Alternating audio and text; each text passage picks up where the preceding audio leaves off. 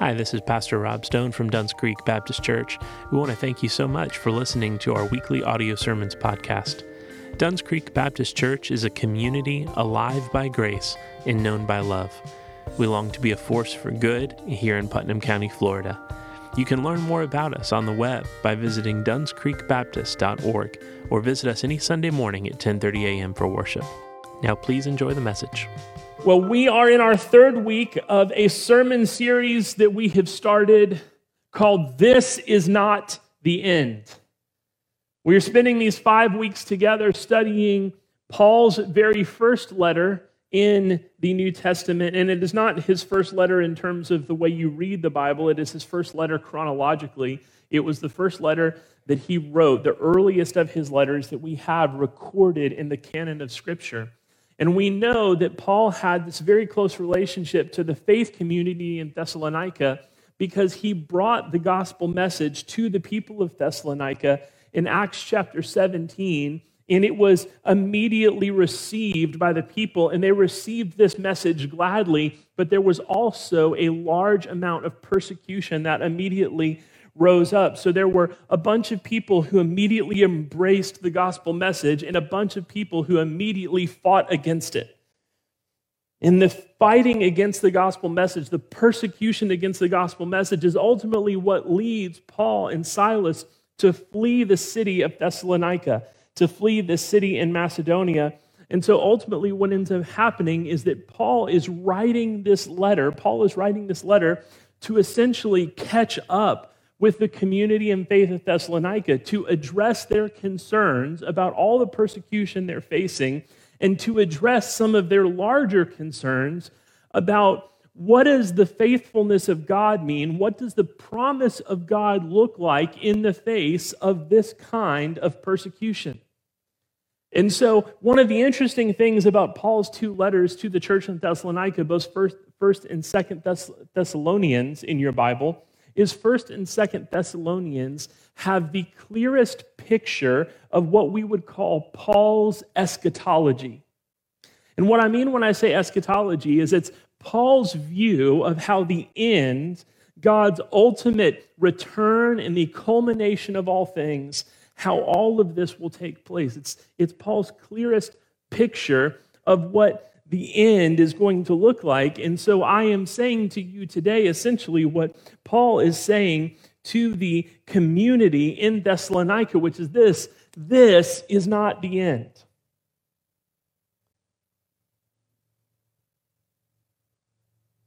You and I, you and I live simultaneous citizenships. We live simultaneous realities. You and I live as citizens of this world and citizens of heaven right now.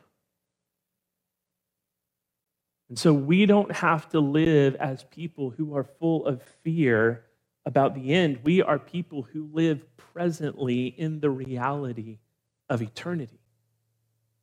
We live as citizens of heaven here and now.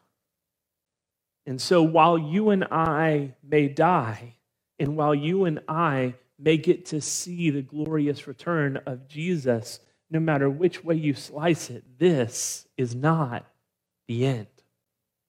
And so, one of the things that we see in this kind of journey together through faith is where we've been the last two weeks.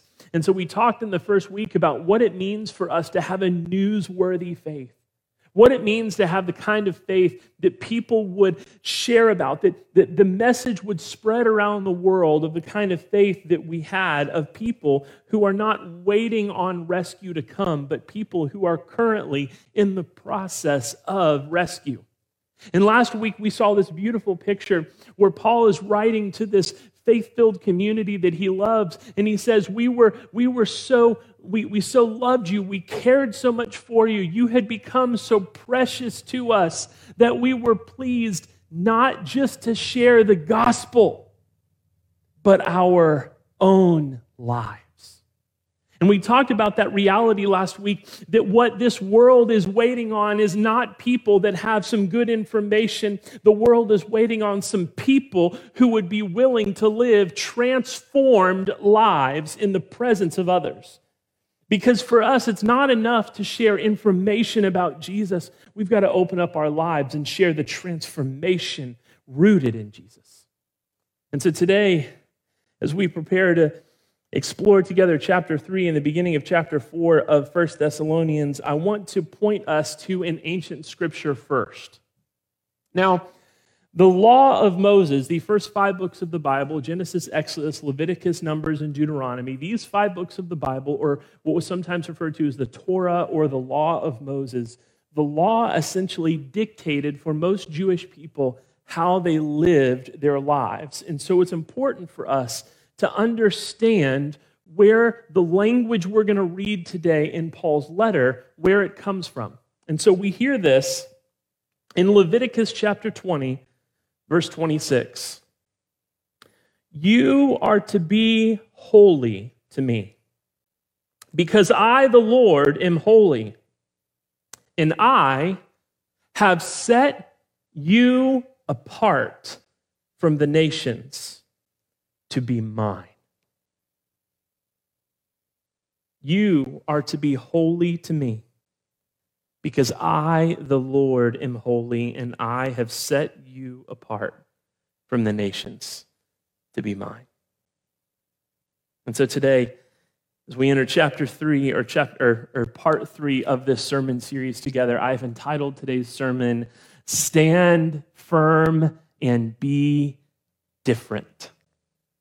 Stand firm and be different. If you have your Bibles with you, won't you turn with me to First Thessalonians?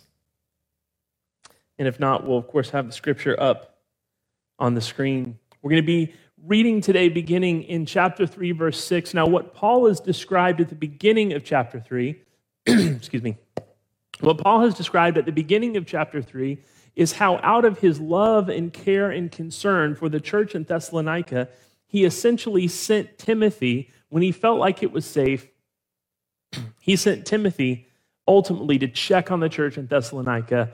And Paul is writing this letter right after Timothy has returned with an incredible news, with, with great news about the faithfulness of the people. Excuse me. Hey, Jake, will you bring me my coffee that's up there? I appreciate it, sir. I've got a little frog in my throat. My wife keeps telling me not to eat them, but they're delicious. That's right. I appreciate it, sir. Mm, thank you. Mm. Here we go. All right. So, Timothy has just returned with a great report of how faithful the people have been in Thessalonica. So, we're going to begin reading in verse 6. But now, but now Timothy has come to us from you and brought us good news about your faith and love. He reported that you always have good memories of us and that you long to see us as we also long to see you. Therefore, brothers and sisters, in all our distress and affliction, we were encouraged about you through your faith. For now we live if you stand firm in the Lord. How can we thank God for you in return for all the joy we experience before our God because of you as we pray very earnestly night and day to see you face to face and to complete what is lacking in your faith? Now, may our God and Father Himself and our Lord Jesus direct our way to you. And may the Lord cause you to increase and overflow with love for one another and for everyone, just as we do for you. May He make your hearts blameless in holiness before our God and Father at the coming of our Lord Jesus with all His saints.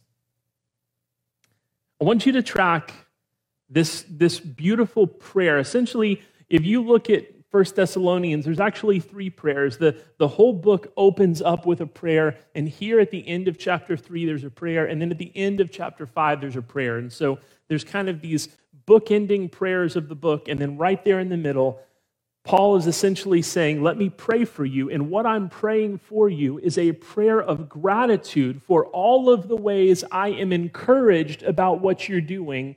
But also, I'm praying for you because I'm about to challenge you to go further. Let me pray a prayer of, of recognition of all the things you're doing right. And let me also pray a prayer of challenge for what is yet to come. Now, notice how he prays this prayer. And may the Lord cause you, may the Lord cause you to increase and overflow with love. Then may he make your hearts blameless in holiness. Understand what Paul is saying here in this essentially three verse prayer. In this three verse prayer, Paul is making it abundantly clear of the relationship that exists between our overflowing love and our holiness. This is what Paul is doing. He's, he's not just saying it's right here in this prayer. He's actually drawing this correlation throughout the whole picture of God's story that we see in Scripture. He's drawing this correlation between everything we see in the ministry of Jesus Christ. And he's saying, look, in Scripture, there is a direct relationship between our overflowing love and our holiness. Now, let's unpack that a little bit and understand why that is. Why is there a relationship between our love, our overflowing love, which would be another way of saying our love in action, and our holiness? How many of you know the oft quoted scripture, God is love? God is love. Now, here's what's happening. Essentially, when you and I began our relationship with Jesus by faith in the resurrection of Christ, by recognition with our words that we have made him Lord of our lives, we have begun a relationship with Jesus. And in that relationship, God has given us the Holy Spirit or the very presence of God, and, he, and God has taken his presence and placed it within us and the role of the Holy Spirit in our lives is to transform us into the image of Jesus. So, the work of the Holy Spirit in me and the work of the Holy Spirit in you, the work of the Holy Spirit in you watching online, is to transform you into the image of Jesus. Now, this is what I love so much. There's, there's a verse that everyone knows, John 3.16, and of course, John 3.16, for God so loved the world that he gave his only begotten Son, that whoever believes in him should not perish, but have everlasting life. Now, I, I love that, and it's the way that most of us have learned that scripture. But if you understand Greek language, what's actually being said in that verse is not for God so loved the world. The better way to understand what's being said in John 3:16 in English would be for us to read it this way God loved the world in this way. He gave his only begotten Son. You see, we tend to think of love emotionally. We tend to think of love compartmentally. We tend to think of love as either a feeling we feel in our hearts or a thought we think in our minds. But for God, love is always active. Love is always an action. Love is always a verb. And so it's when we read it as God loved us in this way, he gave his only son, what we're understanding in John 3:16 is not God had so much emotion for us that he did this. It's instead God giving us Jesus was the love of God. Here's a better way for us to understand it. Jesus Christ is the love of God in flesh. Jesus is the love of God. In the Holy Spirit, it's transforming you into the image of Jesus, which means the Holy Spirit is transforming us into love. So, as you and I are transformed into love, into overflowing love, into love in action, it transforms us because we move into a greater and greater and greater degree of holiness because we move into looking more and more and more like Jesus. So, Paul, in his first letter that we have recorded in Scripture, is telling a community of faith here's what I want to happen. I want you to increase in love because when you increase in love, you will increase in holiness. Which means we've got to unpack what holiness means. So, think about what we read together in Leviticus. What does God say? God says, I want you to be holy because I'm holy and I have set you apart. Another word that we use in the New Testament to, to describe this idea of being set apart is the word sanctification. We are sanctified, which means we are set apart. We are, we are made holy. And, and holy tends to sound really lofty. In, in, in fairness, in the history of Christianity, we've, we've gotten it wrong sometimes because we've used the wrong language when we're talking about holiness. Here's really what's being talked about God has set us apart, God has called us to be different from the world. God has called us to be different than the world. God has called you to be different than the community you live in. God has called you to be different than the people you go to school with. God has called you to be different than the people you work with. God has called you to be different than the people in your neighborhood. God has set you apart to be holy, He set you apart to be different. And this is where we struggle because we don't want to be different. Can we just admit it? We don't want to be different. We want to fit in. We want to fit in. And, and there are so many ways for us as the church where this idea, this insecurity creeps in in all these different areas where we end up going, Well, I just want to fit in. I want to be like everyone else. It's really our way of saying, Please, please, please don't think I'm weird. Can I confess something to you? I'm really weird. I'm, re- I'm, I'm really, really weird. Now, weirdness does not always equal holiness, as my wife will tell you about me any chance she gets. I'm weird, I'm not always holy. But we're afraid to be different because we don't want to be weird. And God has called us to be set apart, God has called us to be different.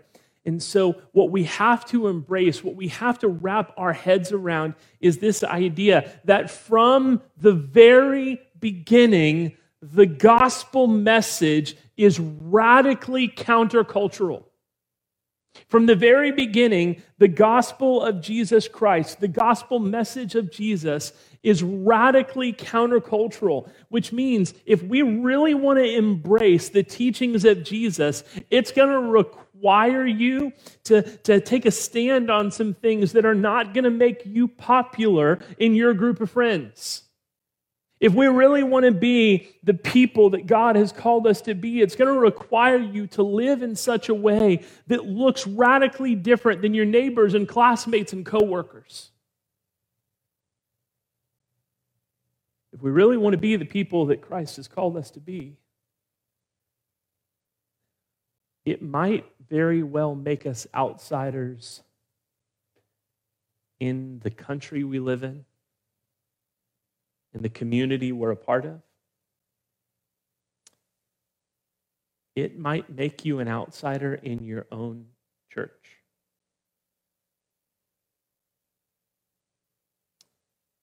Because God has called us to be radically countercultural. So, for the people of Thessalonica, for the people who lived in the Roman capital of Macedonia at the height of all the Greek mythological worship systems and all the Roman mythological worship systems. In, in, in, in this place where most of the people worshiped their gods and worshiped the deities by going to temples and having relationships with temple prostitutes. This is what it meant to worship the deities in the Greek and Roman world.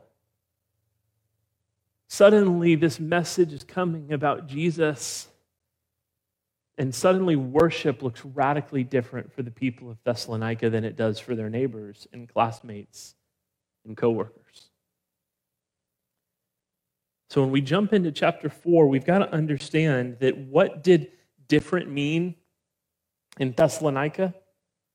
What does different mean in Thessalonica? Different in Thessalonica meant being a people that have a Christian sexual ethic that have Christian sexual ethics, which was radically countercultural given the Roman and Greek world at the time. And so that's the impetus of what we're about to read in these verses. Additionally, then, my brothers and sisters, we ask and encourage you in the Lord Jesus that as you have received instruction from us on how you should live and please God, as you are doing, do this even more for you know what commands we gave you through the Lord Jesus. For this is God's will, your sanctification. It's Paul saying to the church in Thessalonica, here's God's will for you. Be set apart. Be different. Be different than what everyone else is doing. Be different from what the culture around you is doing. Be different from what the world around you is doing. Adopt God's way rather than the world's way.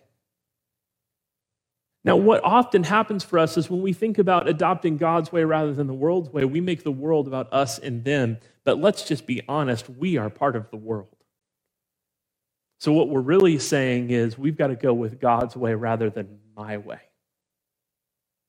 You've got to go with God's way rather than your way. For this is God's will, your sanctification, that you keep away from sexual immorality, that each of you knows how to control his own body in holiness and honor. Now, I want you to, to draw this, this relationship here between what Paul is saying, because it would be really easy for me to, to, to launch into a sermon right now about all of the sexual ethics that the church has struggled with over the years. But I want us to understand what Paul is saying is a challenge to the church. It's not a challenge to the outside world. And so often, as the church, what we have done is we have said, that's what they're struggling with out there. What Paul is saying is, guys, here's what we're struggling with right here. Here's what I'm struggling with and what you're struggling with. Why then should we adopt God's way rather than our way? Why then should we adopt God's plan for a sexual ethic rather than our own? Why should we adopt God's plan for sexuality rather than our own? Because it's not about what we want or what we desire.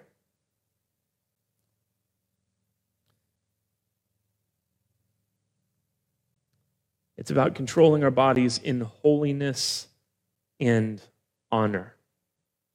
Holiness and honor. As you grow in overflowing love, you will grow in holiness. So, why do we adopt a Christian ethic of human sexuality?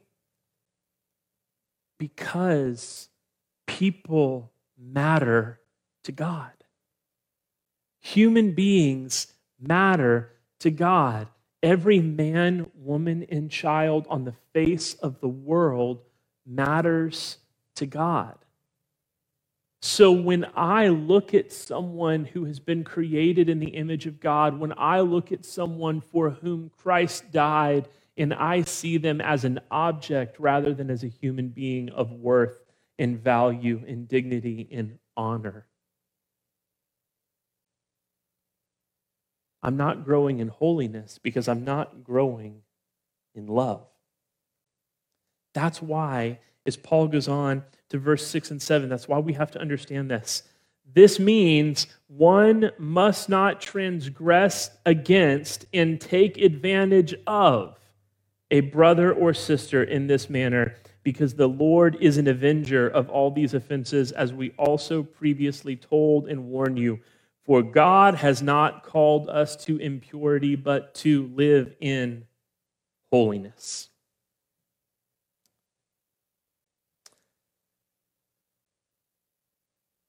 I spent the first 12 years of my life in ministry, ministering with and to college students. And so I spent the majority of my experience in ministry talking a lot about Christian sexual ethics. And so, for those of you who don't understand where the rubber meets the road on this, let me, let me connect the dots for us and how we might understand that connection, that relationship between growing in love and growing in holiness. I do a lot of premarital counseling with people, and I do a lot of uh, counseling with couples who are thinking about marriage, thinking about if that's the right decision for them. And let me tell you this um, it is not at all uncommon, not at all uncommon for couples, even couples who love Jesus and who want to worship Jesus, it's not at all uncommon for couples who love Jesus to end up engaging sexually before they are married. And the reason I say that is not to say, hey, that's okay or it's not a big deal, but just to say, hey, you're not alone. But here's why this matters God has designed sexuality in such a way, and he's, de- and he's designed sexuality for such a place in the context of marriage. So here's what ends up happening.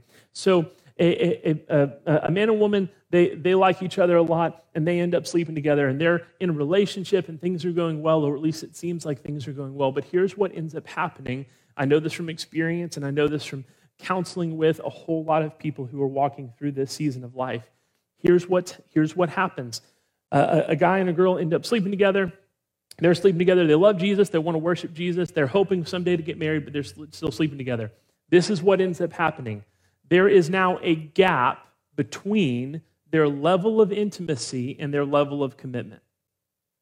There is a gap between their level of intimacy and their level of commitment. And in that gap, in that gap, all kinds of really unhealthy things begin to fill up that space. First and foremost, insecurity. Along with insecurity comes all sorts of, of potentially self destructive behaviors. None of it leads you to being closer to the person that God has called you to be, in that gap, we will fill that gap with all sorts of destructive things. But more than anything else, in that gap, there becomes a lack of trust. There's now a trust gap in, in that relationship because there's a difference between the level of intimacy and the level of commitment. And as anyone who's ever been in a long relationship will tell you, when there is a trust gap, trust gaps get larger and they become more destructive which leads that couple to be more and more likely to not end up together, to not have a successful marriage, to not have the blessing that God wants them to have and experience.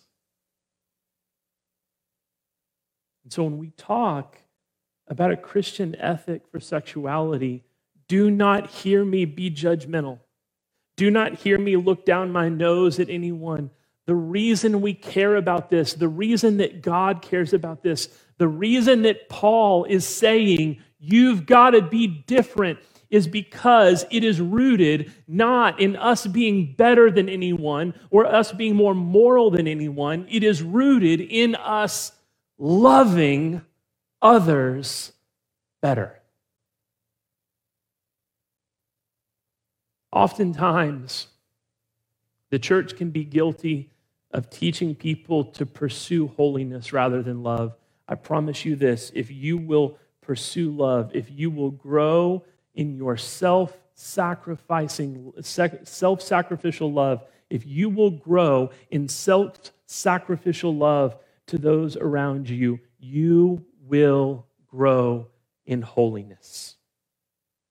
You will grow in holiness as you grow in overflowing love. And so Paul is saying, Look, I want you to grow in holiness. And so here's what's going on. You are Thessalonians. You are Thessalonians by culture. You are Thessalonians by people group. You are the people of Thessalonica. And I know what is common. I know what is culturally accepted in your community. And so I'm telling you, be different. Be different so that you can love your community better. Be different so that you can be a people who demonstrate what love really looks like. We can't love self sacrificially if all we're chasing after is the same things that the world wants.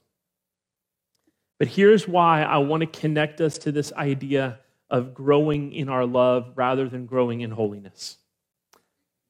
Because if we pursue holiness, we won't get love as a byproduct. We'll get legalism as a byproduct. If your pursuit is for holiness first, you will end up in legalism. You will end up like a Pharisee you will be someone who's trying to get all of the law just right, which will mean you will be someone who is an expert at finding loopholes. If you pursue holiness first, you'll end up in an unhealthy place. But if you will pursue love, if we will be a people who pursue love, what Paul is making plain to the church in Thessalonica and what he is saying to us today is this if we will pursue love, we will get a growth in holiness as a byproduct. Because as we grow in love, we will grow in holiness. But we've got to pursue love first. Because if we pursue love first, we're letting God transform us from the inside out. If we pursue holiness first, we're going to try really hard to change ourselves from the outside in. And it doesn't work that way. So here's maybe a better way for us to think about it.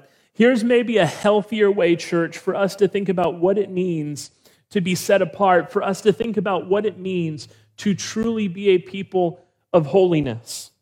Michael Horton said this once, and I love this quote. He said, The proper focus of holiness is not on being set apart from something, but on being set apart for something.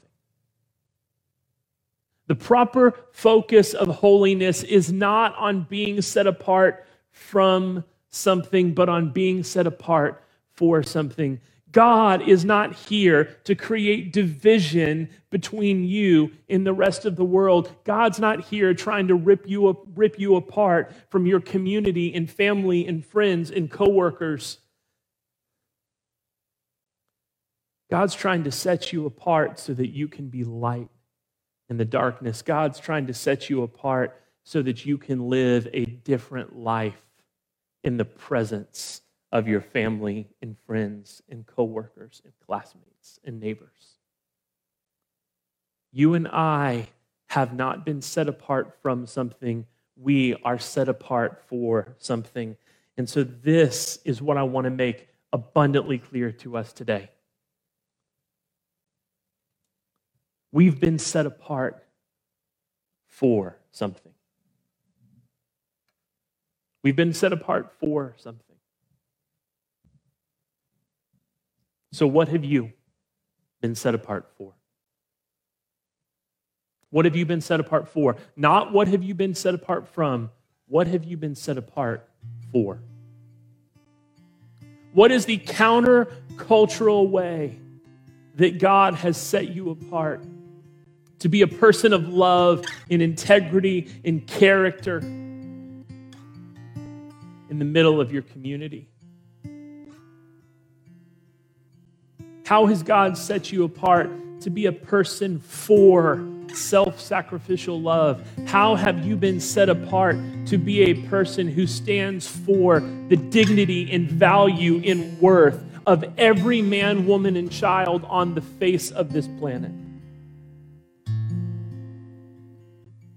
God has called us to holiness, but if we chase holiness first, we will always end up at legalism.